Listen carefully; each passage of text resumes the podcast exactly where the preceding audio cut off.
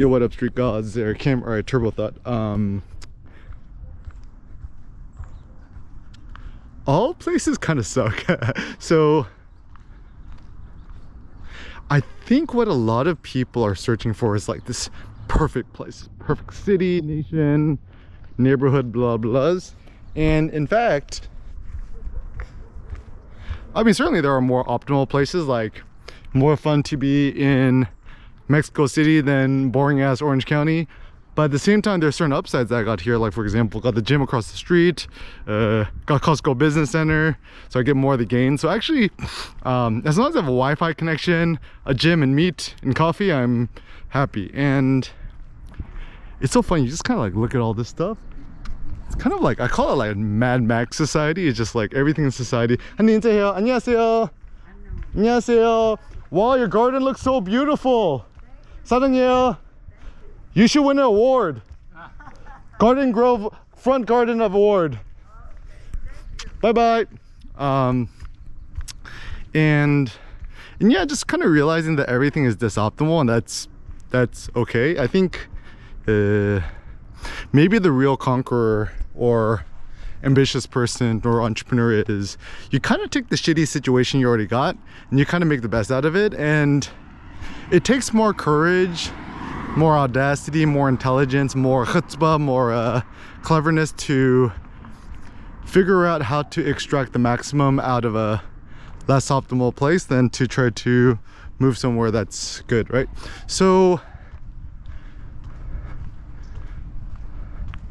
you know, I still encourage traveling, living abroad in different places because I think all of it was necessary insofar much as I have more zen being in the the burbs and I think also maybe because I'm becoming a little wiser is that now when I look at things I'm just like you just kind of realize that everything has a pro and a con and that's that's like part of the game there's no upside without a downside 그치 말똥이 음 하늘이 머리 어디 있어요 하늘이 코 어디 있어요 하늘이 뺨 어디 있어요?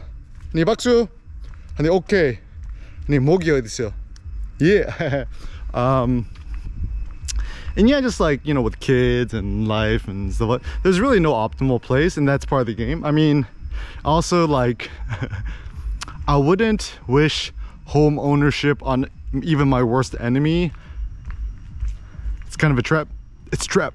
Uh, instead, what I favor is like a forever dynamic life in which you're not restricted by nothing and honestly once again if you have your own website your own blog you have 100% creative freedom. Assuming let's say you live in the states. I mean you live in other places uh, you can't say what's in your mind. Like say one bad thing about uh, the chinese government and you're in china you know you're gonna get some uh, funny things knocking on your door.